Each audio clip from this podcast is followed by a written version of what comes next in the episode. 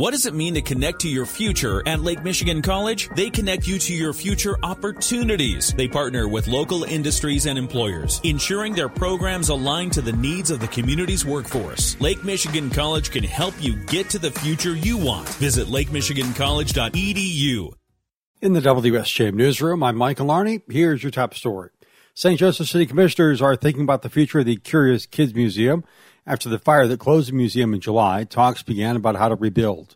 Museum Director Lori Marciniak told the City Commissioners Monday that the damage was more extensive than they originally thought she says if major work is needed, it would make sense to her to do some improvements. I would like the museum to be even more inspiring for children. And I don't believe the current structure of the building really helps that. I think from the minute you walk in, it looks tired. The city needs to be involved because it owns the building. Mayor Laura Goose said one possibility is fixing the existing building, but there are two others. Building goes under significant remodel slash change of potential footprint. Option three is this building doesn't stay and a new building emerges. Marciniak said the museum's annual gala is coming up and she'll get information from supporters. One possibility is transferring ownership from the city to the museum. Commissioners say they want to wait for the insurance and architect estimates before they settle on a vision with the museum.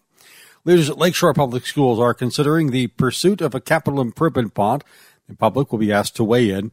Speaking Monday, Superintendent Greg Eding says the discussions have been underway for a while. We had three committee forums that we completed and had got some great feedback from our community. Most of that feedback was in terms of needs versus wants, which is great to hear. Eding says three areas of need have been identified. They are energy efficiency, modernization improvements, and educational program enhancements.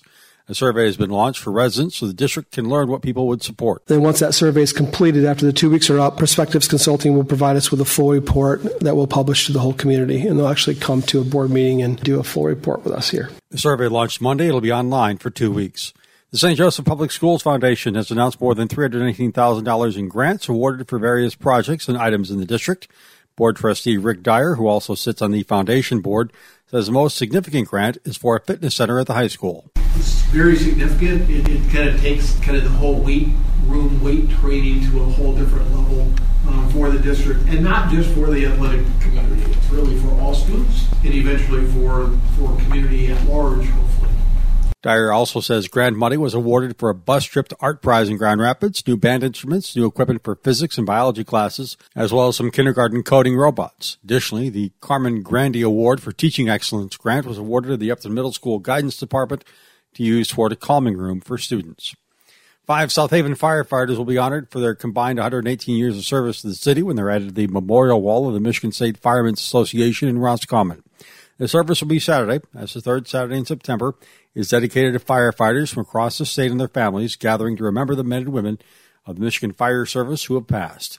The five from South Haven who will be added this year are Edward Beerhalter with 22 years of service for South Haven Fire Department, David Henry with 36 years to SHFD and South Haven Area Emergency Services, Thomas Leva with 25 years with South Haven Fire and Shays, Jack McLuhan for 16 years with South Haven Fire Department, and Patricia Quinn with 19 years with Covert Fire Department and with Shays. A new natural gas electric plant in Niles is helping Michigan maintain its energy supply while providing additional tax support for the community. That's according to Congressman Fred Upton after he visited the Indeck Niles Energy Center last week.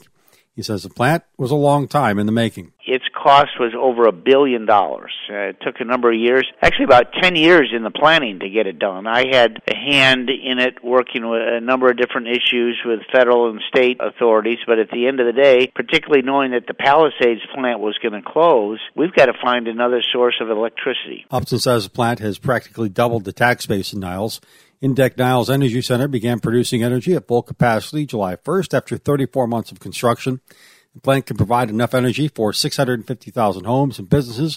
It sits on 10 acres of the 373 acre site made up of previously contaminated land. Upton says Indeck has invested millions of dollars to clean up the site and employed hundreds in the process. In the WSJM newsroom, I'm Michael Arney.